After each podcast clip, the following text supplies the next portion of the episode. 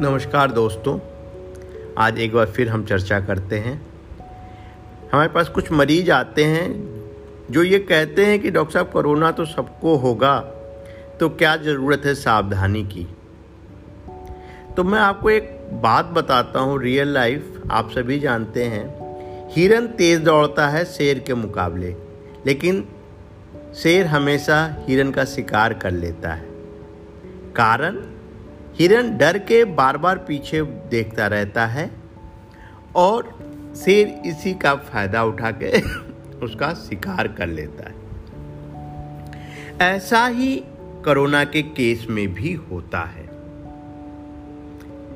और सबको होगा ये किसने कह दिया? दोस्तों, अतीत में भी बहुत सारी बीमारियाँ हुई। क्या सारे समाज को हुआ? ये सिर्फ़ लैक ऑफ़ इम्यूनिटी या असावधानी की वजह से ही होता है।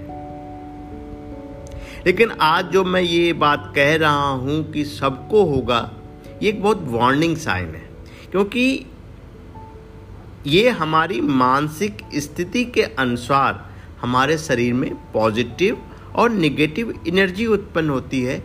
उसकी वजह से ही अलग अलग तरह के हार्मोन्स बनते हैं।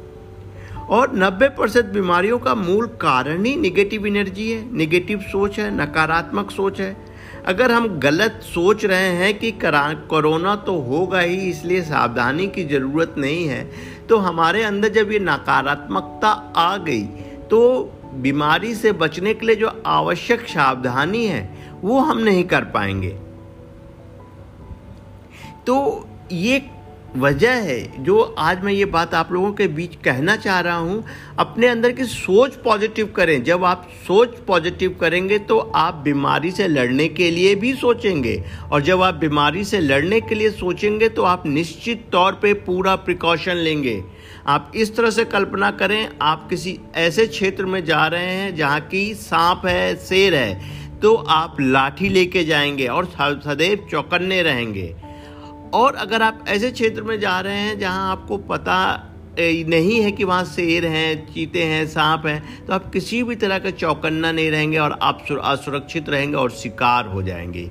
इसलिए दोस्तों, अपने अंदर की इस नकारात्मक सोच को बाहर निकालें कि कोरोना सबको होगा, बल्कि आप ये सोचें कि नहीं, आप स्वस्थ हैं, आपको कोरोना नहीं होगा। इन्हीं बातों के साथ मैं अपनी बात आज ख़त्म करता हूँ। बस एक सावधानी याद रखिएगा, आप जिससे भी बात करें, आप ये मान के चलें कि उसको कोरोना है और आवश्यक सावधानी लें। धन्यवाद।